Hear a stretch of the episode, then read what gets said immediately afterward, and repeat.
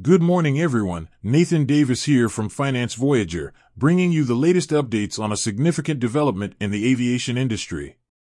Today, we delve into Boeing's decision to withdraw its request for a safety exemption for its 737 MAX 7, a move that follows intense pressure from lawmakers and recent safety incidents.